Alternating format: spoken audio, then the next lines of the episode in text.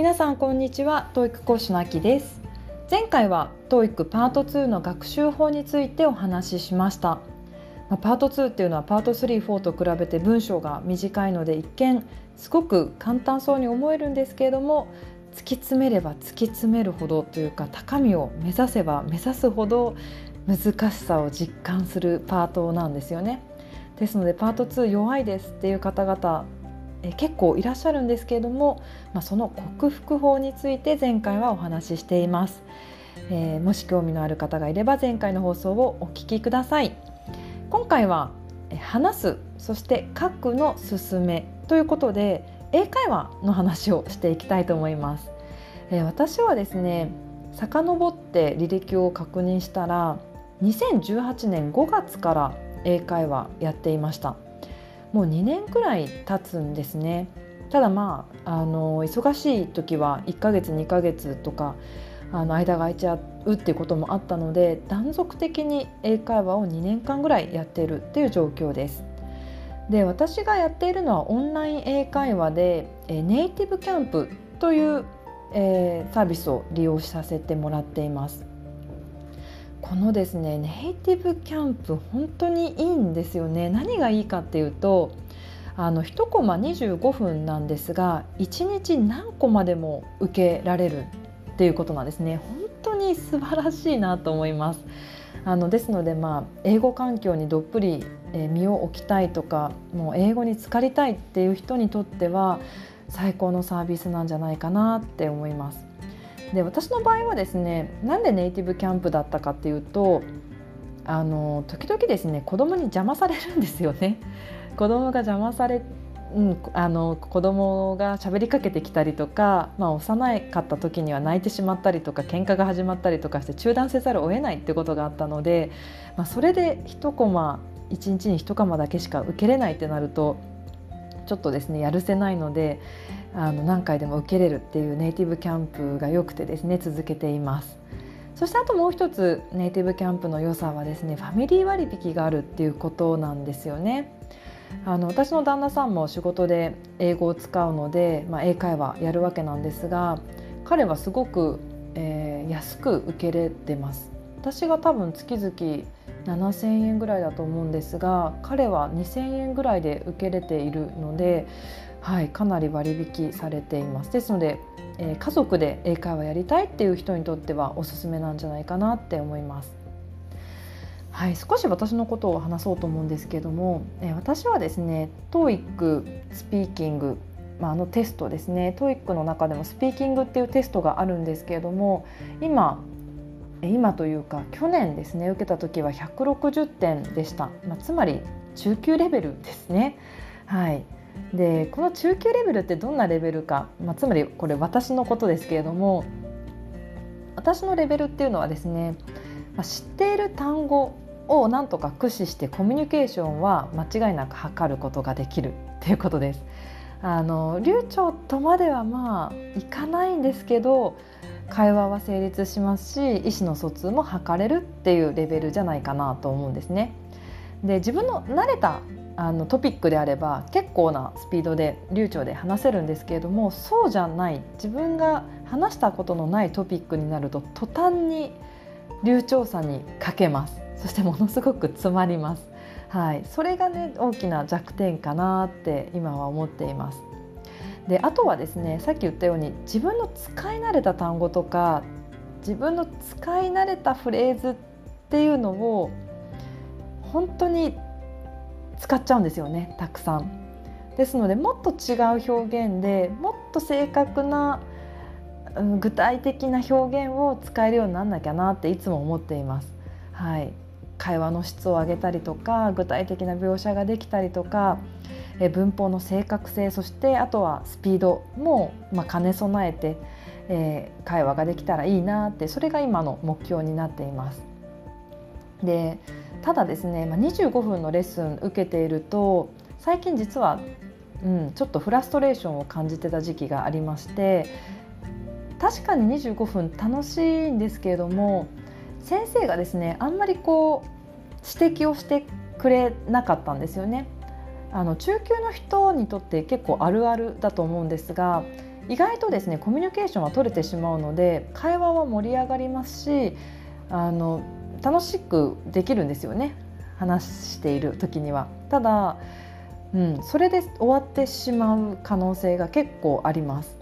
なのでもっと間違いを指摘してほしいしもっとナチュラルなもっと自然な表現があれば教えてほしいなーってすごくですねフラストレーションがたまる時期がありました。でもちろん自分からもですねもっと指摘してくださいと何か間違いないですかとかこの言い方ってどうですか？私はあの自然な言い方だと思ってるんですけど実際どうなんですかっていう話をあの先生に直接するんですけれども、うん、あのそうした時にしか意外とあの指摘してくれなかったりとかあとはそうやって言ったとしてもなかなかこう会話をストップしてまでですね指摘してくれる人が少ないんですよね。やっぱりそれって難しいのかもしれないですね。人のあの話を中断してパッとこうコレクションするっていうのはやっぱり先生の技術によるところも結構多いのでそれがですねなかなかしてもらえないことに結構フラストレーションを感じてた時期がありました。でただまあそこから抜け出さないと自分の会話力っていうのは上がらないなと思ったのでどうしようかなって考えた時に自分の言いたいことを書いてそれを添削してもらおうと思ったんですね。でそうすればあのもうそれを見て間違いがあるとかあのよくわからないフレーズがあればそこを指摘せざるを得ない状況になると思ったので書いてそれを、はい、添削してもらう25分の中で添削してもらうっていうことをお願いするようにしました。でそれがですね本当に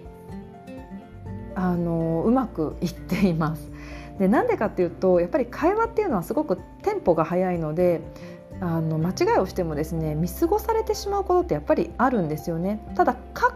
くとそれが浮き彫りになって先生もさすがにそこを指摘せざるを得ない状況になるのですごく自分でもミスに気づくことができます。本当に細かいところまでですねあの見てもらえますし自分でもそこを気づいてそこをまた会話に生かすことができれば会話力の精度ももちろん上がっていくので本当にこれはあの会話力を上げたいっという時のプロセスとしてすごく、うん、有効かなって思っています。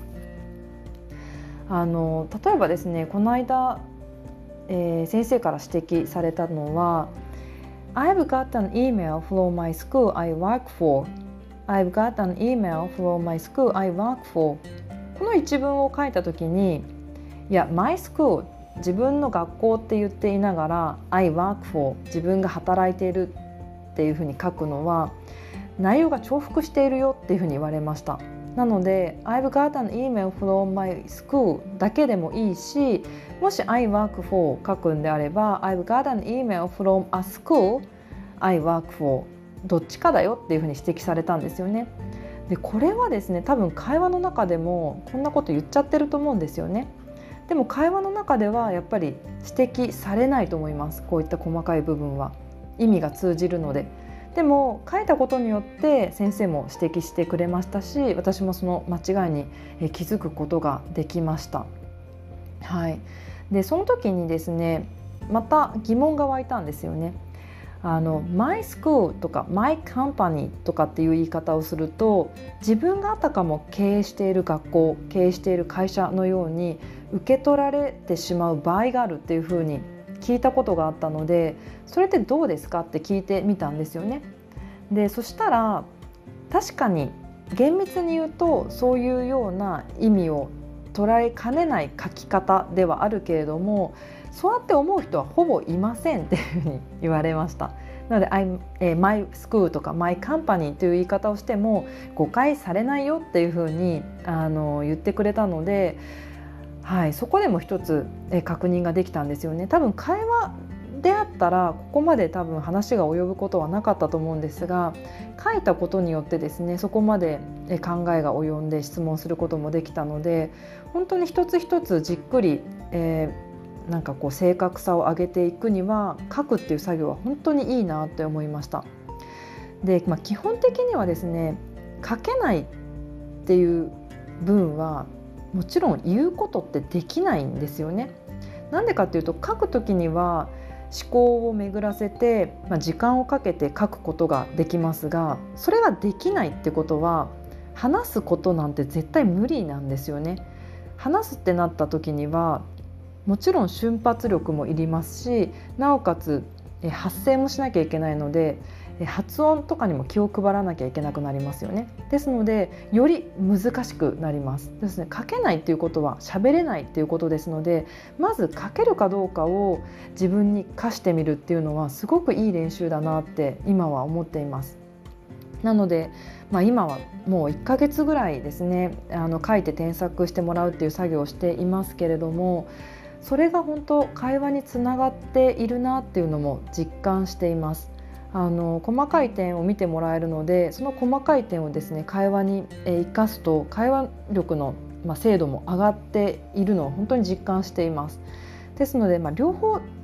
続けていくその会話力をめあの高めていきたいという方は是非書くっていう練習もして、まあ、誰かにそれをですね添削してもらうと会話力もですね間違いなく上がっていくんじゃないかなって思っています。